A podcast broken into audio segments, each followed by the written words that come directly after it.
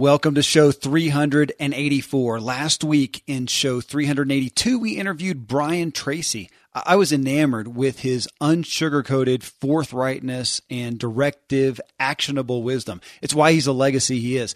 Here is what he said about today's guest.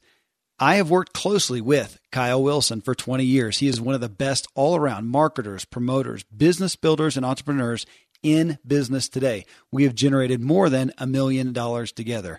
That right there, folks, should be enough for you to stop and listen to this show in entirety. You're what you are and where you are because of what's gone into your mind. You can change what you are. You can change where you are by changing what goes into your mind. You cannot become what you need to be by remaining what you are. If you can't take a huge step to begin with, take as big a step as you can, but take it now. That's the key. Take it now. You can have everything in life you want if you'll just help enough other people get what they want. Today's a brand new day, and it's yours. Welcome to the Ziglar Show, where we continue the legacy of Zig Ziglar, the world's foremost authority on the fuel for everything we pursue motivation, inspiration, and a confident self image. We apply that fuel to leadership, personal growth, sales, faith, family, and success. Our foundational purpose is to inspire true performance, and this is the goal of every show. I'm Kevin Miller, show host and devoted evangelist of inspiration Tom Ziglar, Zig's son and the CEO of Ziglar, and I come to you every week to discuss Zig's teachings and bring you the absolute best of today's most inspirational leaders. We get down to the roots of what will absolutely expand human potential, your potential, to it. Well, folks, Kyle Wilson, if you do not know him, he's the founder of Jim Rohn International yoursuccessstore.com, lessonsfromnetwork.com, and kylewilson.com. The guy's worked with the top names in the personal development industry, including Jim Rohn, Og Mandino, Brian Tracy, Zig Ziglar, Les Brown, Dennis Waitley, Darren Hardy, many others. He's the author of 52 Lessons I Learned from Jim Rohn and other great legends I promoted, which we're going to talk about today. He co authored Chicken Soup for the Entrepreneur's Soul with Mark Victor Hansen and Jack Canfield. Uh, Kyle's launched and published over a dozen personal development publications, reaching over a million subscribers a week, and has produced, published uh, over a hundred plus hours of DVD and CD programs. You can find out all you want at Kyle K Y L E Wilson dot com. And you know, I, I mean, you can be with. Check this out. You can be with Kyle. I talked about this in, re- in recent shows. You can be with Kyle. You can be with Brian Tracy, with Tom Ziglar, with Dan Hardy, who's the publisher of Success Magazine, and other rock stars of inspiration and personal performance guidance in three weeks from the posting of this show. Uh, May 13 through 15, 2016, there's a three day event in Dallas, Texas. It's Brian Tracy's 20 year anniversary of his Success Mastery Academy. So Brian will be personally covering a, a bevy of foundational, vital success topics on this. You can go check it out and you can register. A bunch of you guys have already done that from us talking about it on this show. You can go register at zigshow.com slash Brian. All right. That's zigshow.com slash Brian. All right, folks. Well, I am now going to usher in Tom Ziglar to co host with me, and we're going to talk with Kyle Wilson uh, about some. I mean, with a guy who's who's been in front of, worked with so many of these big leaders. Uh, so much uh, wealth of wisdom he has to offer. I want to glean from him. We're also going to talk about his, you know, 52 lessons I learned from Jim Rohn and other great legends that I promoted. I love that uh, perspective. So I am now going to bring these guys to you. So, Kyle, you spend a lot of time introducing big audiences to legends in personal and business development. I'm incredibly honored to introduce you to the Ziglar audience, and just thanks for giving of your time to us today. Hey, thank you so much. What an honor for me, having known Tom Ziglar for 20 years and being a fan of Ziglar for 30 years, and Zig actually doing some events with us, uh, some Jim Rohn events, and I know I, I sold Zig Ziglar products all these years, so I'm a huge fan. So huge honor for me. Well, on that note, when I asked you about your own Zig experience, you replied back with a foundational message from Zig never do a good deal with a bad guy, which is actually the chapter or, or the segment you did in your, in your 52 uh, book here that we're going to talk about. Uh, but it's interesting that uh, you said it's it's been some of the best business advice you've ever had. I mean, coming from a guy like you who has done business with so many people, so many leaders and legacies, and you are one yourself it's interesting me, to me that you pulled that out from Zig. If something, I was thinking about it, you know, something's a good deal, even if those involved are questionable, you know, it's attractive to try to justify it and do it anyway. So tell us, I'm, I'm betting you have some experience and some folly in this that you're coming from, eh?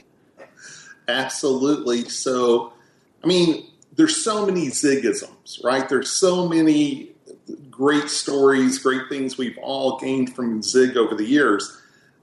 That one in particular, though, stuck out to me because I'd never heard it from anyone else. You know, I'd never heard that analogy, and it was so profoundly said. You know, such a short sentence to say so much. And I'm going to go on record. This is kind of robust a little bit, but you know, I've I've never been sued. I've never sued anyone, and that's a lot of good fortune. Mm-hmm. But that also is related to Zig's great advice, you know, not getting into bed with the wrong people. And so I've always paid very close attention to philosophy, you know, which is the main thing Jim Rohn talked about. So, you know, just trying to pick up is someone litigious? Does someone, you know, do they go through a lot of business challenges? Are they being a little bit too picky on certain things? You know, do they have a win win? I mean, I'm all about win win. When you see, hear someone kind of a win lose, um, you know, even if they're presenting you with a win-win, but you see them do win-lose in business, you know, it's just like I'll shy away from that. And uh, I have made mistakes, and I would say virtually every mistake I made in this area, if it wasn't forgiving, I had to go back and buy my way out, and it was very expensive mm.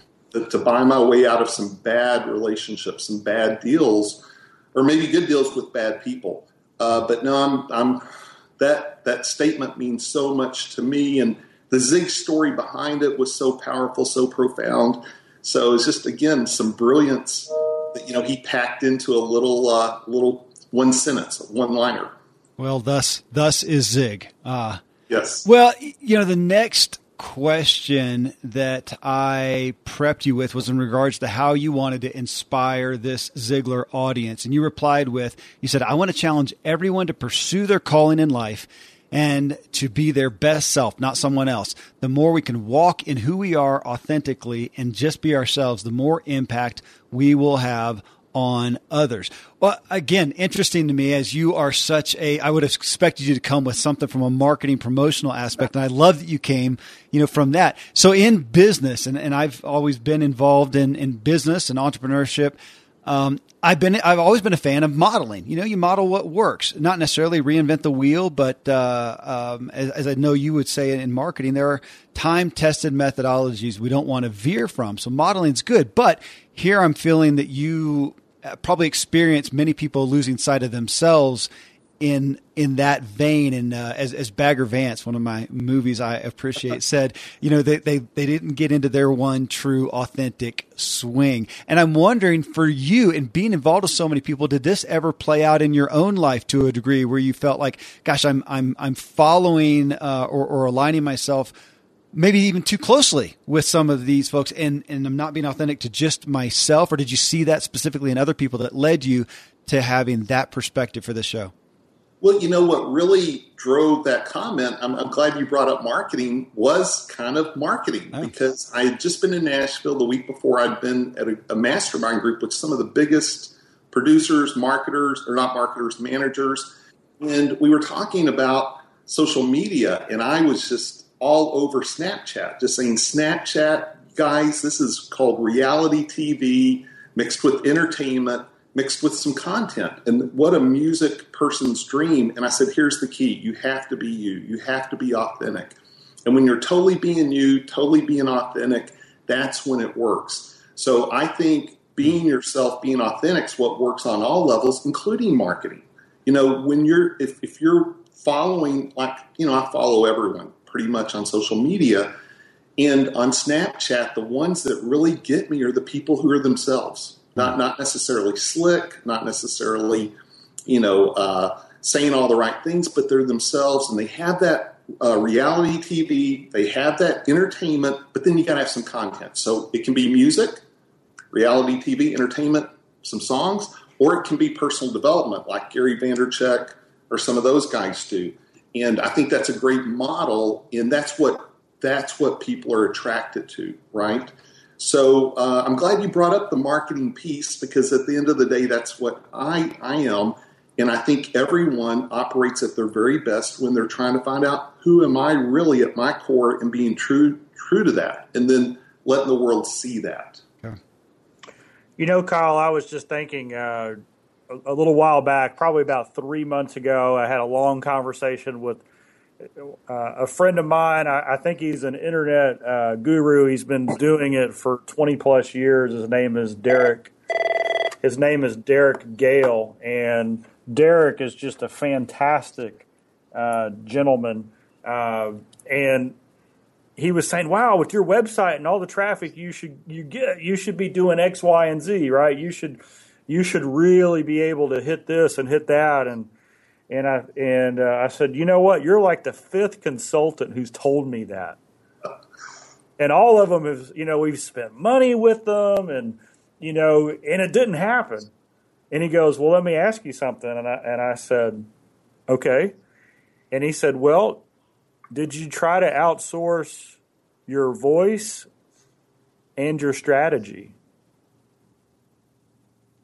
And I said, What did you mean? And he said, Did they offer to be the voice? Did they offer to do the writing for you? Did they offer to represent you?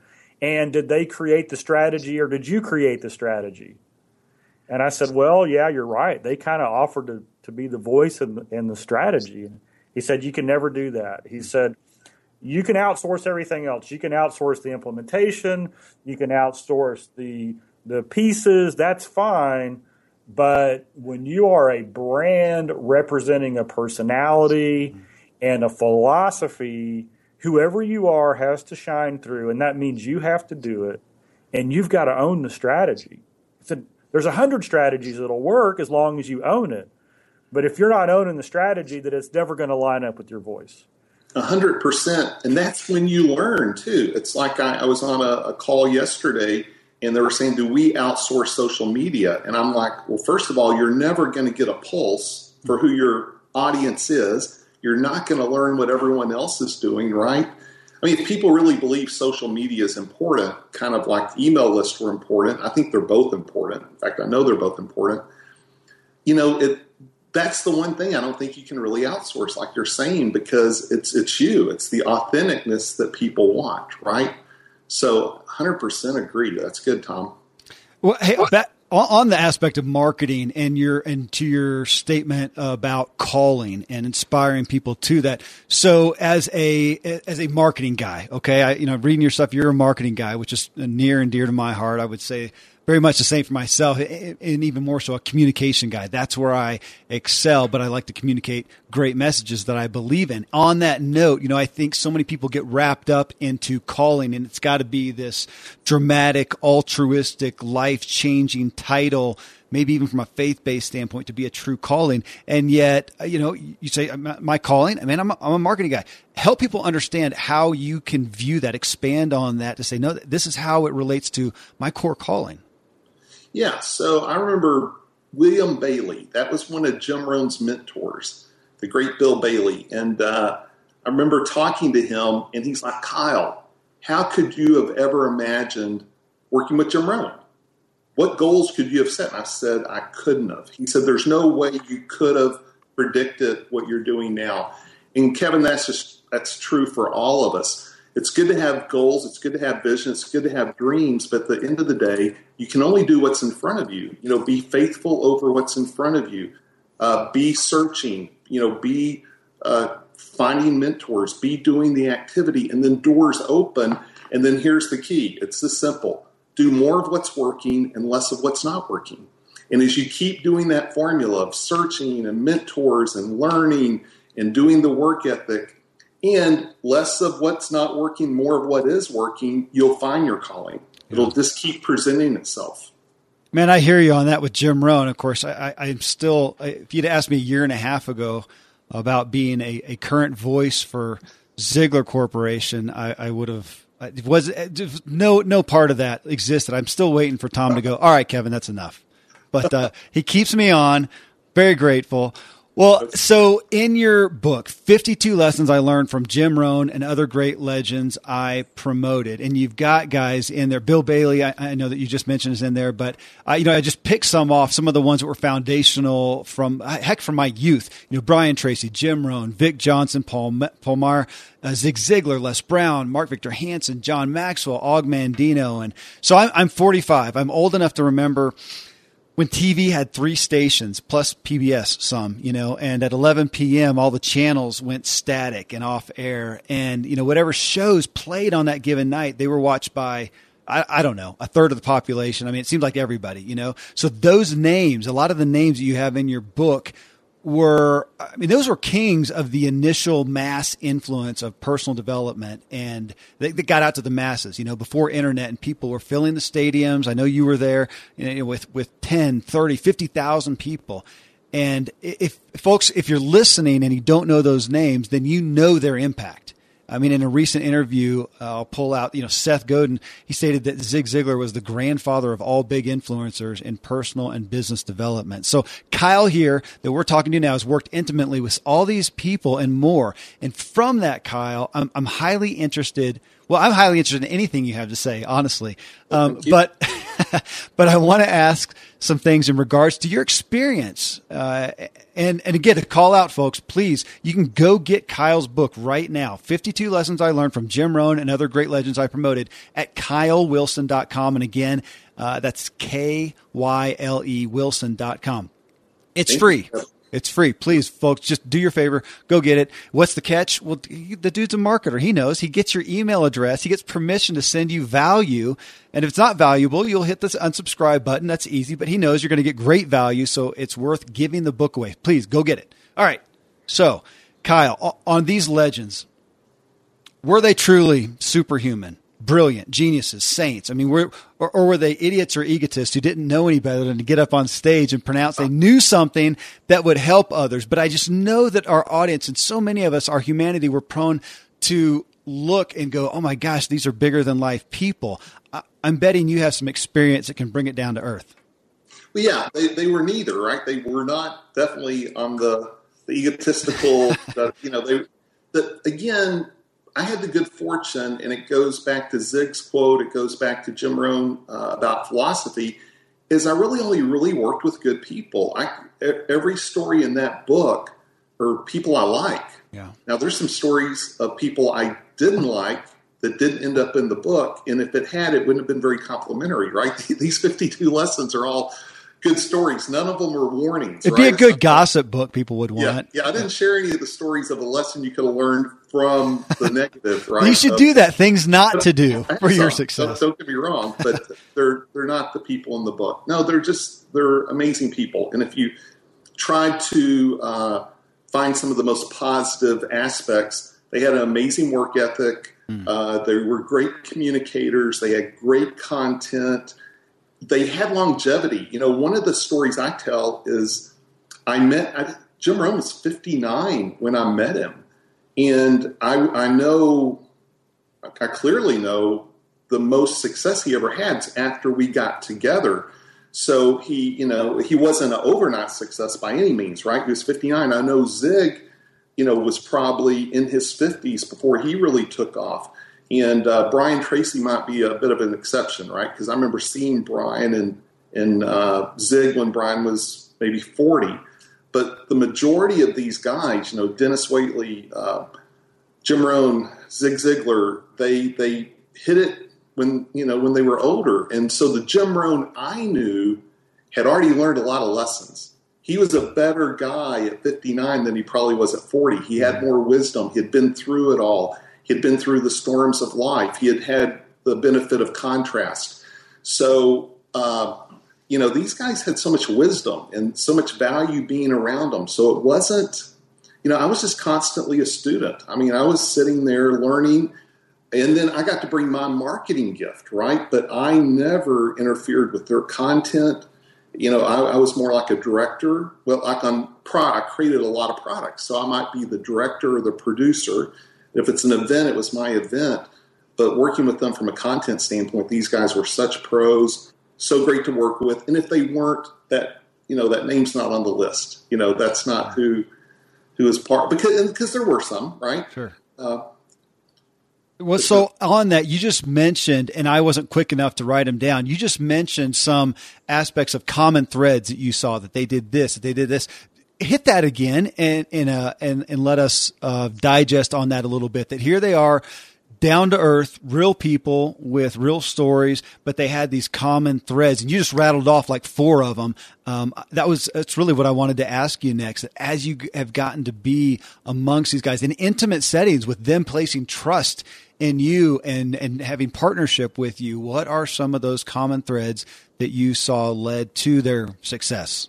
Yeah, so virtually every name had longevity. I mean, it's not like they were overnight successes you know, it was 20 years later and they're still breaking into the big stage or they had already paid their dues. So long, they, they were there for a long time. They paid their dues, amazing work ethic, uh, amazing learners. You know, they read, they're readers, they're, they're constantly uh, learning more.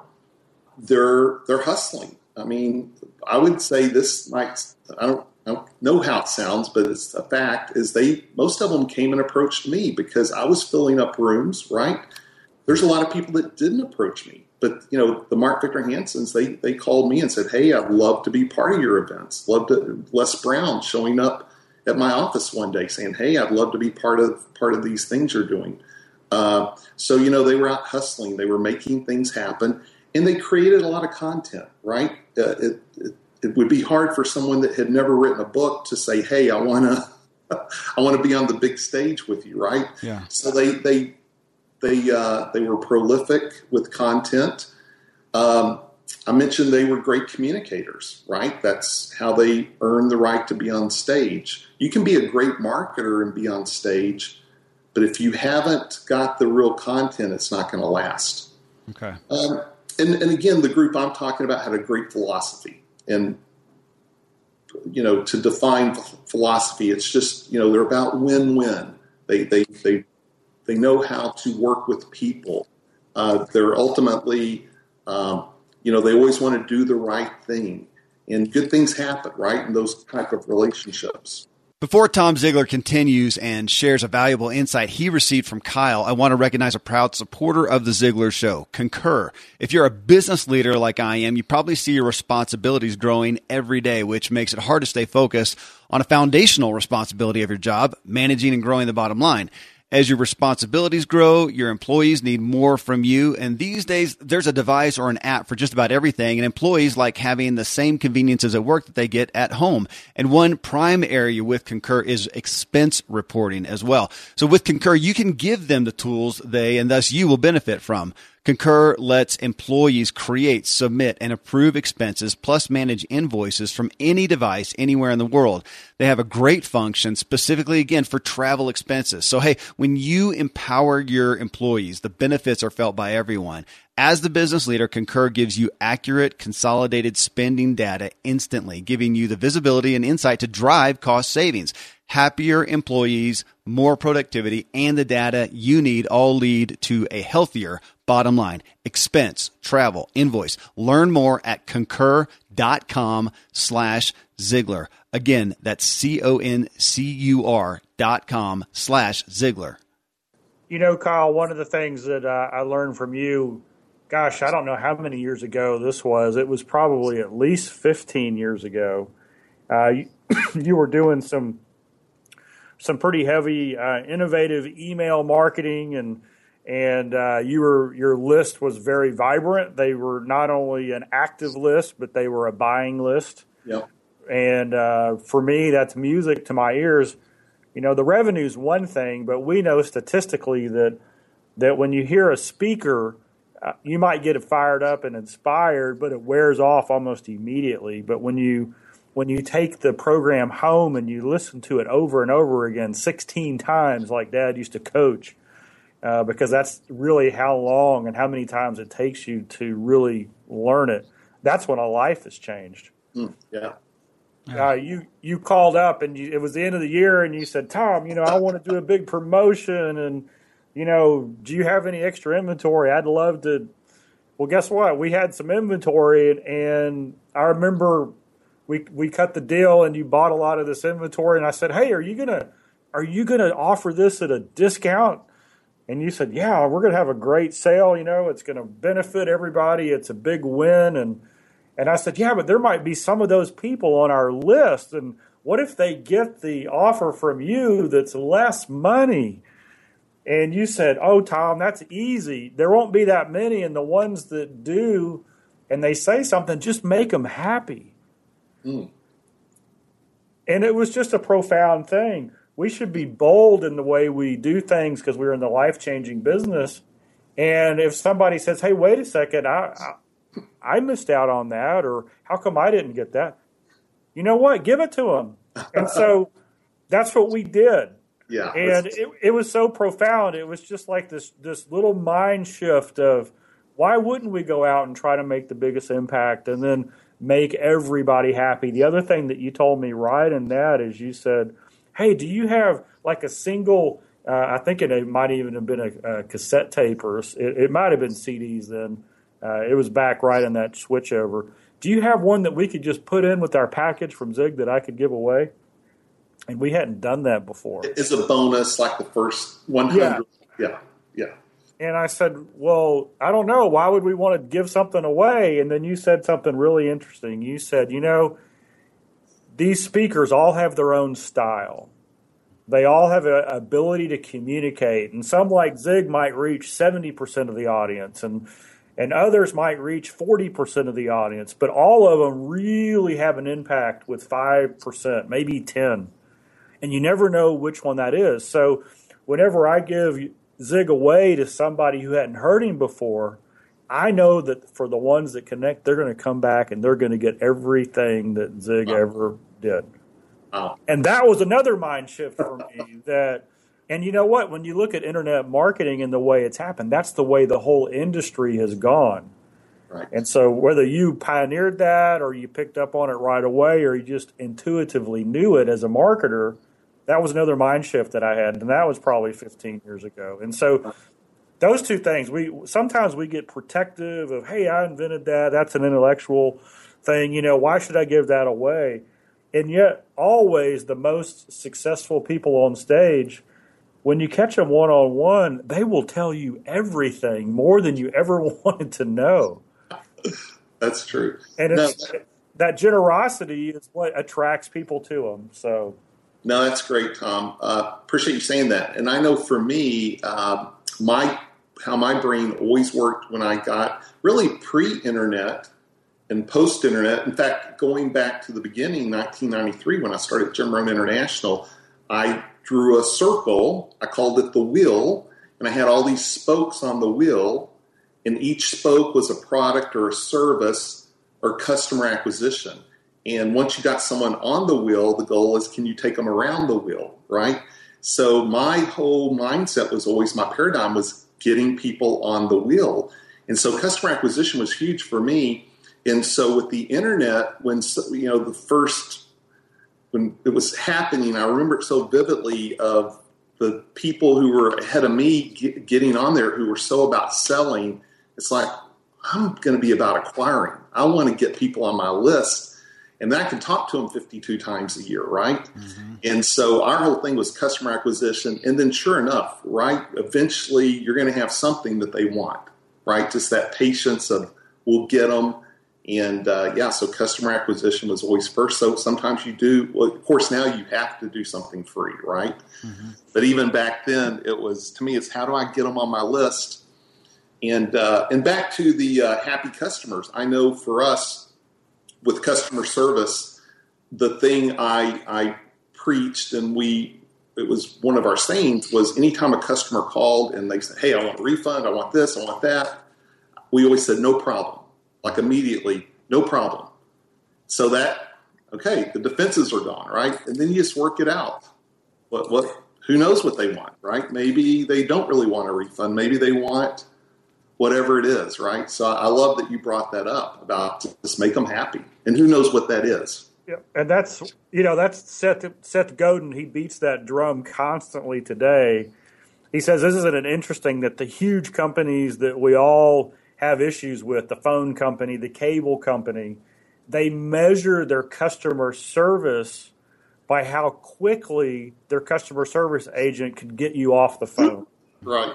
And they spend millions of dollars acquiring new customers and then somebody who's already in the fold, it's like get them off the phone as fast as possible. When what you should be doing is thanking God that they called you. And even if there is a tiny issue, what else can you do for them that day? Turn them into a happy customer and move them up a notch in the same time. So, just a just a simple lesson: make them make them happy. Find out what they need. That's, problem if you don't talk to them, right? you, if you don't solve their problem, they will go somewhere else. That's yeah, that's awesome. Well, Seth is brilliant. Okay, way, yeah, right? and I yeah, we had a we, we had an interview with him not long ago, and yeah, the guy is uh, I, I, can read him constantly, but and I I, I literally had no uh, intent of talking marketing on this specific show, but I'm going to. So, folks, here here from Kyle Wilson is a, a marketing nugget that he hit on that I think to those of us in marketing, we're, we're used to hearing this. We're, we're, we're we well, we know this well. I still violate it sometimes. Um, so I want you to speak real quickly because you talked about some of the acquisition aspect of it, of just the reality that sales is very, very seldom ever an event uh, that just it happens. It's a process, which is why, as we mentioned with your book, you know, you are giving away this thing that you poured so much into that I want to ask you about next. But you're giving it away at your website, kylewilson.com. Folks, go there for an email address that you can unsubscribe from in a heartbeat. You can get the book, uh, you know, get, get what he's offering and you can unsubscribe and not be bothered. He knows though that chances are you're going to find value. He'll have the chance to continue correspondence with you and that from that, there's a good chance that you will then make another purchase. That's how it works. But we still, and again, I got to admit, sometimes I'll find myself violating this and I'm treating it like an event. Like, ah, oh, son of a gun that it's a process. It's a process. I mean, is that still something that you come back to as you are teaching and leading others in sales, in marketing? Yeah, absolutely. I mean, now more than ever, it's about building relationships, building a herd, hmm.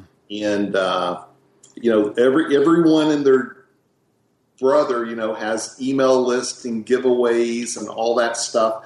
And so I think that's why I'm excited about, and I'm not trying to segue into the event. That's not the purpose. Oh, let's do it. Come on. Everybody got to go. No, no, but, but what I am going to say is that's why I think events are more important than ever now because I think everything is going back to community and touching. And I know for me, when it was like, okay, do more of what's working, less of what's not working, what was working is I do these private masterminds and spending a day with people is where, you know, the connection happens. The, it's I know Tom has a lot of uh, weekend events that you and Howard do, right? You and Howard Partridge, and you do your own, and the Zig Ziglar legacy, and everything you guys do. When you can get people together, that's where it really happens. So, um, and, and I, I, am guilty as well of making an an, an event, um, but you do a little bit of everything. I mean, I think it's it's like social media. You mix it up. Sometimes I have nothing to offer. I really don't. I, it's I did. I don't have any autoresponders.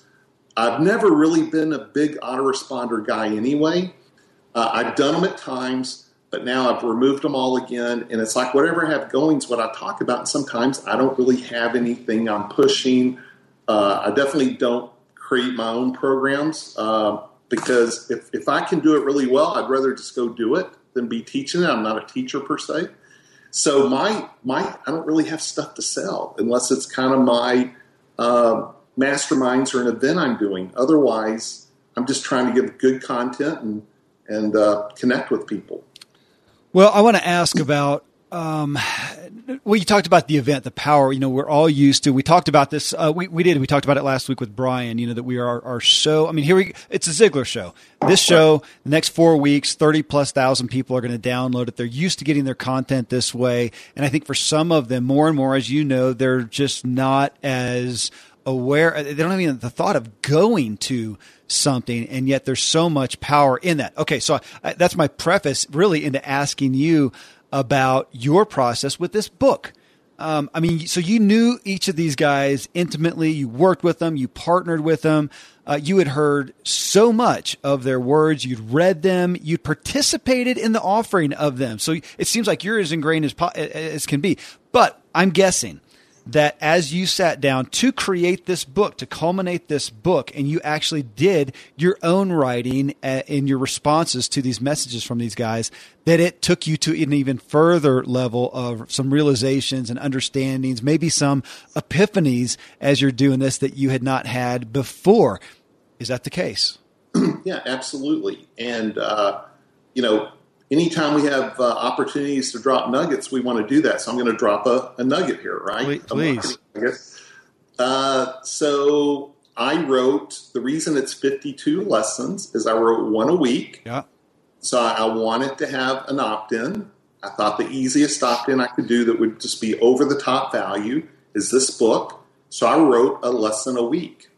And so at the end of the year, I had a book completed, right? But I was able to do my opt in from day one. Mm. So, just some oh, advice beautiful. for people who it's like, oh, I got to go write this book.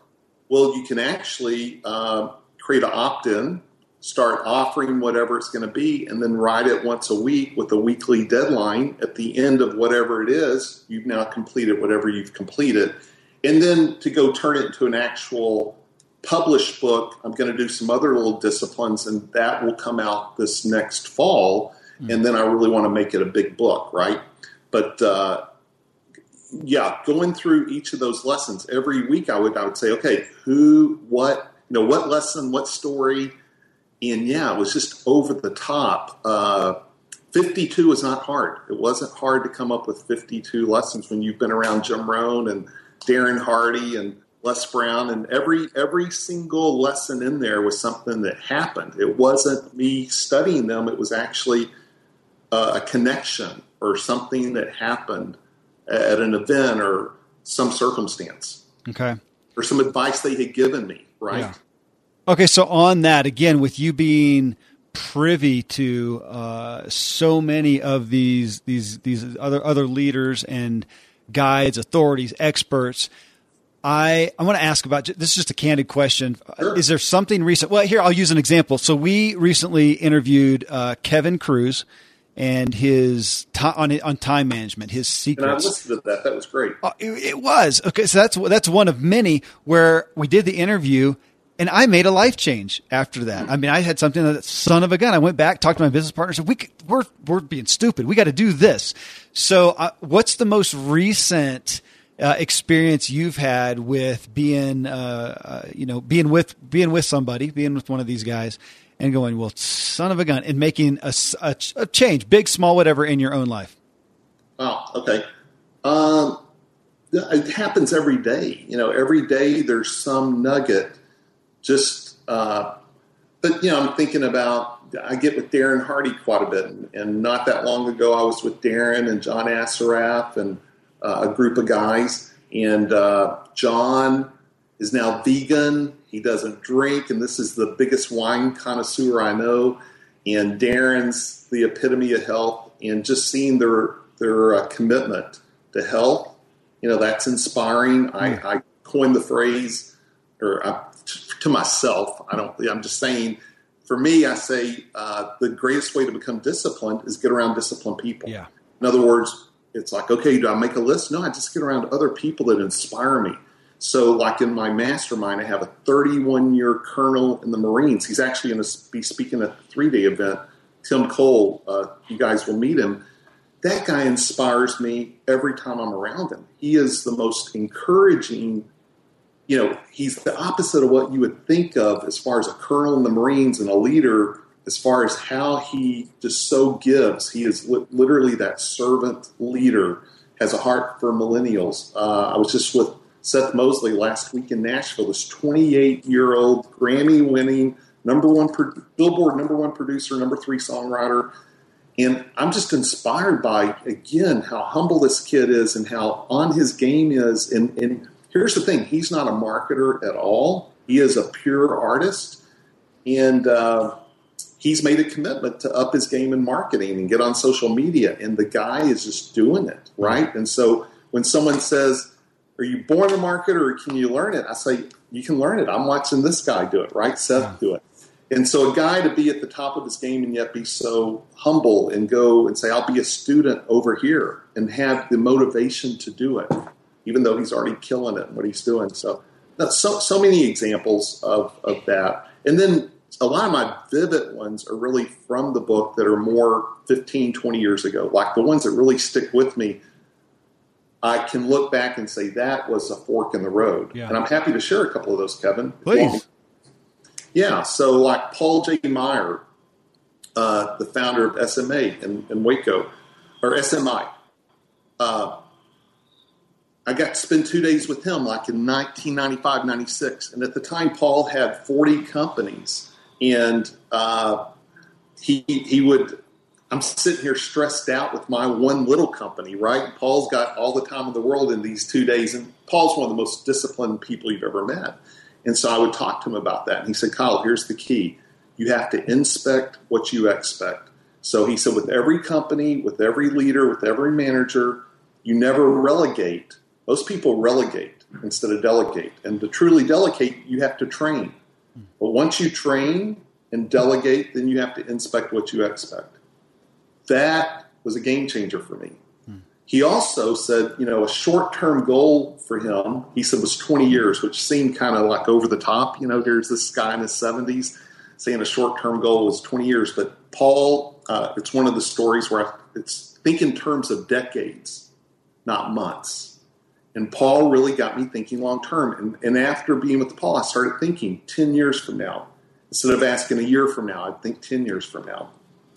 Dennis Waitley, Everyone knows who Dennis Waitley is, I hope, right? Mm-hmm. Dennis at the time had 18 books.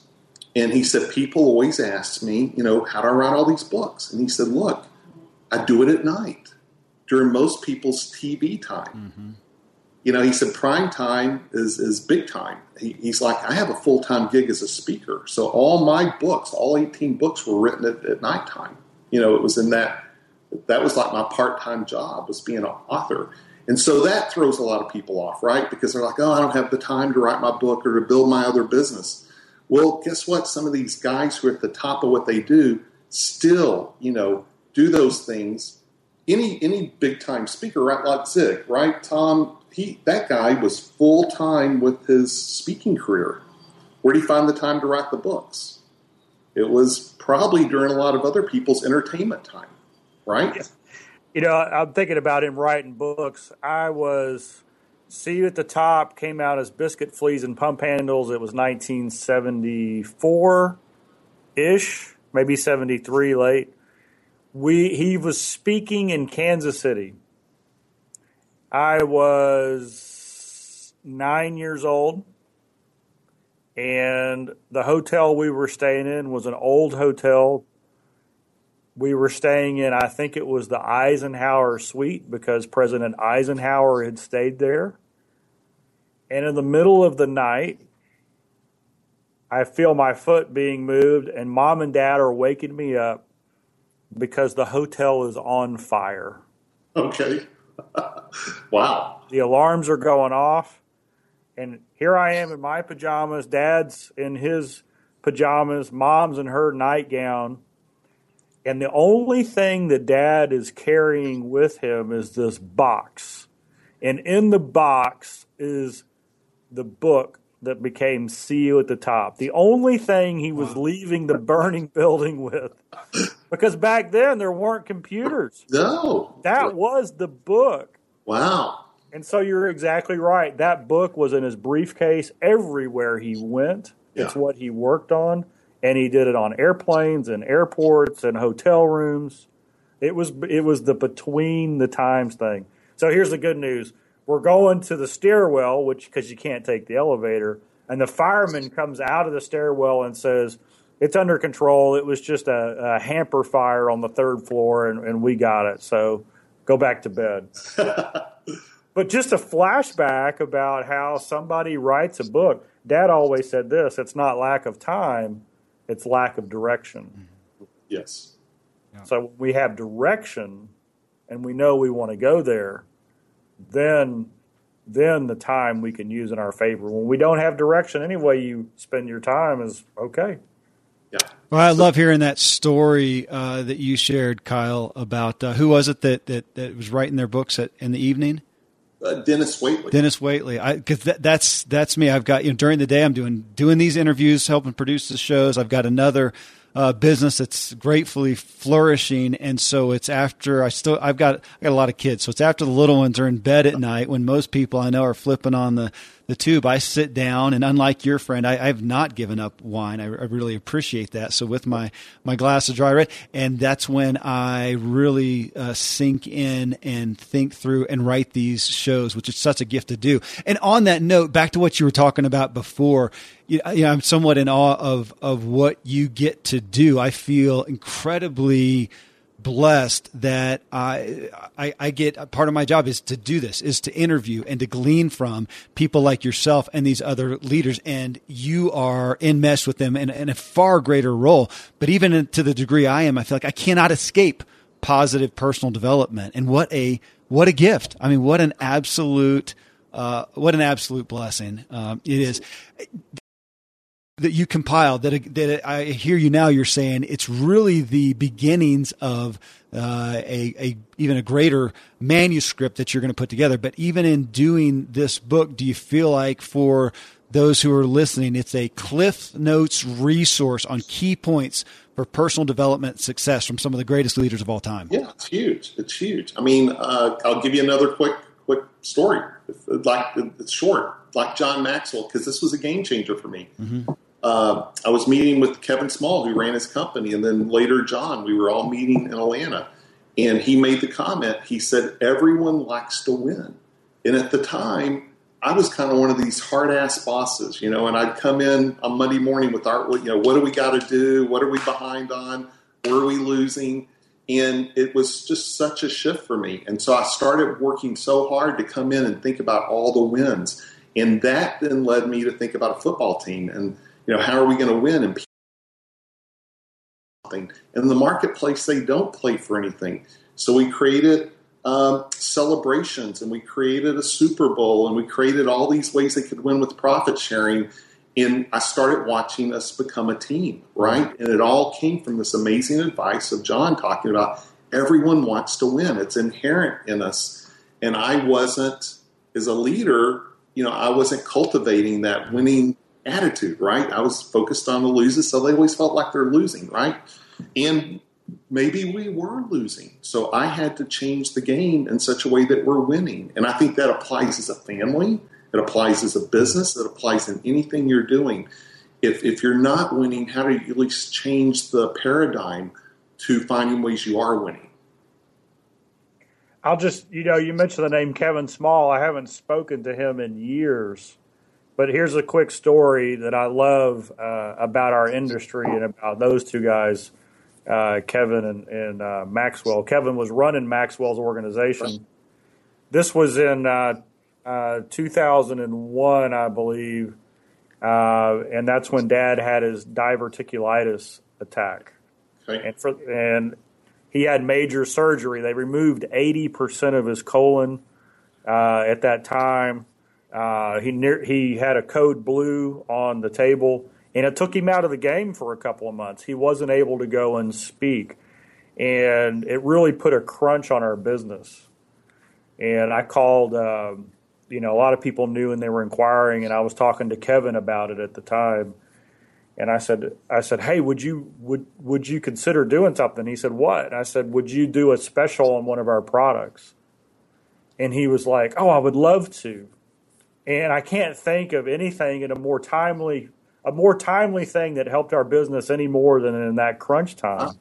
Oh. And so I've always been grateful to Kevin um, since that time. It, it, was really a you know, at a time of stress, you know, when you need somebody to say, "Here, sure, I'll help." Well, it, it you know, it, it, it was such. It may have been a little thing in the in the world at that time for him to do, but it was such a big thing in our world.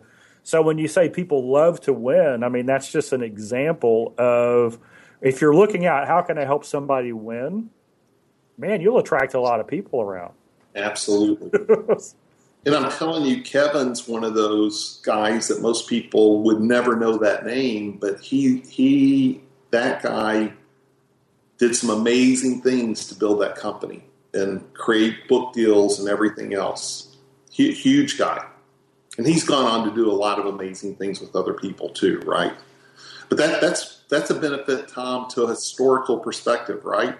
That's right. Us having a conversation going back, you know, 5, 10, 15, 20 years ago. And I see sometimes uh, people in the industry, they'll, they'll come up with a brilliant idea and they'll go implement it. They have zero historical perspective. And they don't realize the other 10 companies that have already tried to do that that failed and not even know the reasons why they failed.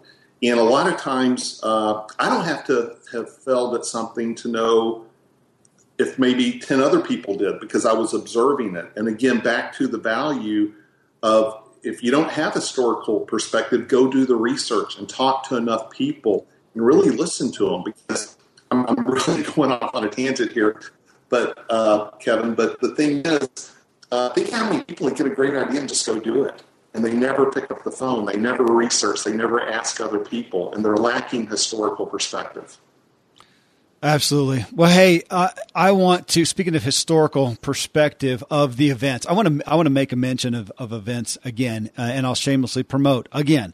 Uh, go to zigshow.com slash Brian to check out the information on this upcoming three day event in Dallas, Texas, May 13th through 15, 2016. But on that again, looking, I was thinking about the event that we are. I mean, if I think about my own peers, how many of them, especially in a geographical, you know, my my uh, where I live area, have gone to some kind of a physical event to better themselves? It's very few, very few. I mean, again, we're so, and with you having been enmeshed in back before the internet and how we did business. And people did go to events because a lot of times it was the best way to get that kind of content. To now we're in this social media information online age and you're seeing that uh, just a comment again on the power that you're of events and what people are missing out on. And, and I will put in there too, as I was thinking about that, to think, you know, people still go to the theater. They still go to concerts, music concerts. You don't have to. I got Spotify. I can listen to anything, anytime, anywhere. Why would I need to go to a concert? Well, most people will go, well, my gosh, the experience and the this and the that. Uh, they go to church. Well, I can listen to the best sermons in the world online. Why do you go to church? So on that note, tell folks again, uh, impeach them as to, to what they need to come to an event on bettering themselves. Yeah, so I'm so glad you you said it that way and brought it up that way because people know who Darren Hardy is, right? Publisher Success Magazine. He, he's pretty big right now. Well, guess what? Darren was at all those events. Darren was at the 2001 Jim Rohn event. He was at the 2004 Jim Rohn three day event. He was at the Brian Tracy Success Mastery Academy. Delatorro McNeal, the youngest CSP of National Speakers Association, one of the highest awards you can get, one of the youngest guys to ever be on the, the Million Dollar Roundtable main stage, has spoken with Joel Osteen. Joel's had him on his stage. Delatorro, who's speaking at our event on, called Crush the Stage, was at all those events as attendees, right? Ron White, the U.S. memory champion's been to probably a dozen of my events. Mm-hmm. Robert Helms, who is speaking at the event, uh, the biggest uh, developer in Belize, uh, has the Real Estate Guys radio show that's the number one downloaded real estate podcast, has been to at least 30 of my events the past 20 years, right? And so he, here's a great little thing I got to do. I got to go on Robert's cruise, I don't know, a month ago. And there was uh, Robert Kiyosaki, Simon Black. I mean, all these people were hanging out together, and it wasn't the speakers and then here's the attendees. Everyone hung out. And so I purposefully, I'm not going to have a green room at this event because every speaker kind of wants to see the other speakers anyway. So everyone's going to have access to the amazing group of people there, but they're also going to have access to Brian and Darren and Tom and Ron and I've got a whole group of Vic Johnson, a whole group of amazing people that are part of it. But I, you know, I watch a lot of uh, a lot of mine on Snapchat, a lot of stuff, uh, videos, YouTube, and the thing that has really, if I look at my uh, my inner circle, if I look at the people I'm really connected with, I have met them all at events. I went to Tom and Howard's a couple of their events. Howard had me speak at one of his. Darren Hardy's invited me twice to his VIP stuff and will typically kind of point me out. And I don't know, you take five or six events I've been to in that uh, Robert Helms events, and that's where I've attracted so many people in my life. So mm-hmm. events is that's a great place to meet people.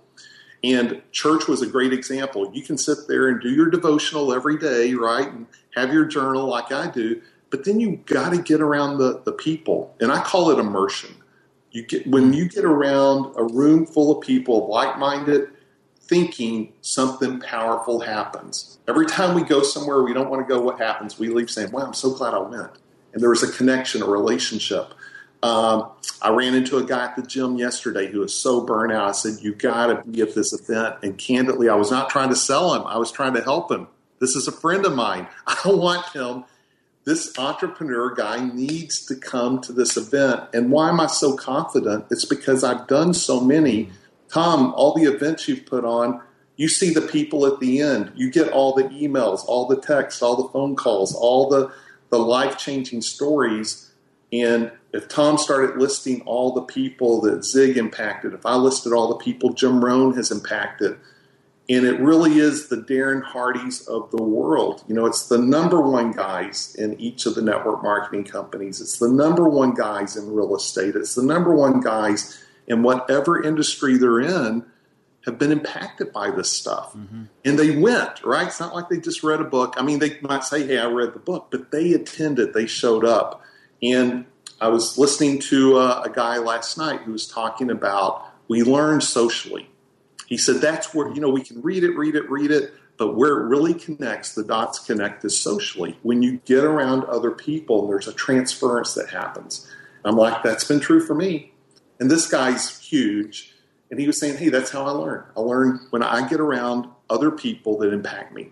So, look, they we're offering them to come. It's a one time only type event. It's the 20 year anniversary of the Success Mastery Academy. Brian doesn't speak three days at any kind of event. To have the kind of people showing up in addition to Brian, it's pretty over the top. And everyone said, Are you going to record it? And I said, No. And are you going to do a tour? And I'm like, No, this is a one time event. I kind of went on record when I booked it saying it's like Led Zeppelin showing up for the 20 year anniversary. So I, I, I, dug my heels in, I, I put it out there, and so I'm sticking by it. It's a one time, and the people that are there will get to benefit from it, and everyone else will get to say, Why didn't you tell me about it? I would have been there. we'll say, Well, we, we did our best. We Kyle, you, you, said something that just kind of triggered a thought. Dad used to say that. Uh, selling is a transference of feeling. And one of the things that we teach, we have a uh, kind of a, we call it our Ziglar Speakers Institute, but one of the things that we train our people who come through that is we say that speaking is a transference of conviction. And that is the difference between reading a book and seeing it live on stage is – we need to be convicted. We need to have in our heart, in our soul, that's what I'm meant to do. That's my destiny. That's the path that I want to take. And the speakers who are on the stage that you've invited, that's what they figured out is they they they know it, they live it, you know, they know it, they show it, they share it. Hmm. Right? right. And so what it is is they become that, then they lead by example, and then they share with others how you can too. And I think that's what really happens at, at, a, at an event is the conviction happens. Yes. And until we're convicted, we're not willing to push through the obstacles that automatically come up. And that's a guaranteed fact. When you're on the right path, get ready because the obstacles are coming. And you have to have the conviction to power through that. That's what I see. That's why I love live events. Me too. And I think uh, I think having a two or three day is where it really happens because the first day of an event is kind of like going on vacation, right? It's like you haven't acclimated, you're still checking your phone, you're thinking about your emails, you're thinking about your to do list. And when I look back, I don't really remember that many one day events I've been to, but I remember every two day event. I remember every three day event. There's something that happens. It's like going, and part of this is memories. Uh, I have teenagers that will be, I have people that will be at this event that were teenagers at my Jim Rohn 2004 event where we had Dennis Waitley, Charlie Tremendous Jones, Jim Rohn talking to the teenagers. And by the way, what good parents, right, to have brought their teenagers, right, to an event. But listen, those are memories they still have to this day. And Tom, I know you have a lot of those stories of people that will tell you stories about their parents involving them. And I think of all the vacations I've taken my family on and created memories. When you have a two or three day event this special, it'll be a memory. It'll stick with you. And it's back to that immersion. You're, you're something. I have a speaker at the event who purposefully said, Can I speak the third day? I'm like, uh, Can you tell me why? And he said, Because that's when everyone is just immersed. He said, The first day's tricky they're busy. They're checking their phones. Second day, they really settle in. Third day's like the greatest. It's like they're just like, oh, they're they're just putty, and I'm like, that's pretty powerful. That's pretty. That's a great. That's it, and and that's when the learning really happens and the transference really happens, and the relationships. Think of how many you know lifelong friends and, and million dollar connections and and things that happen at these type of events and I'm just saying that because I happened to go to a couple this past four months, which I typically wouldn't, and already just it's amazing some of the connections that happened. That that right there is what gets me. I mean, I realize that when we are listening you know even to podcasting when i'm reading there's a there's an aspect of i'm still a spectator. When i go to an event i get to engage and that is my my impetus in going to an event. A lot of times i'll actually have it, well uh, speaking of vacations that's the only reason i'm not at this one. Because the only thing better than being there would be being in Cancun with my wife. No, so, so yeah, so I won't be. But if I was, I'd have a meeting with that part out of the podcast. Should we? Do, well, if I was there though, I'd have you on my list to meet with personally, to connect with personally, and, and man, yeah, that is the power. That's one of the primary ones. Aside from the content, is those specific, like you said, those million dollar meetings that you have and connections uh, that you have. Well, man, thank you so much uh, for being here with us today, Kyle. And folks, I want to bring you back uh, one more time to his book, 52 Lessons I Learned from Jim Rohn and Other Great Legends I Promoted. Go to Kyle Wilson, K Y L E, KyleWilson.com and for your email address, you will get that and you'll also get connected. And I'm sure he'll be kind enough to share what other great events are coming up that he is involved with. But Kyle, thank you for uh, sharing. Thank you for inspiring me today. Kevin and Tom, what an honor. Thank you so much. This was amazing, awesome. Got to tell the whole world to start tuning in every week to your uh, podcast. It was awesome. I'll accept so that. Much. I'll accept that. yeah, great. Hey, thanks so much, guys. Thank you. Thanks everyone for tuning in. Guys in uh, in May, Kevin, you too. We'll see you guys at the event. I'll jet in from Cancun. All right, I'll talk to my wife. See how that goes over. Thanks, guys. Thanks everybody for tuning into the Ziglar Show.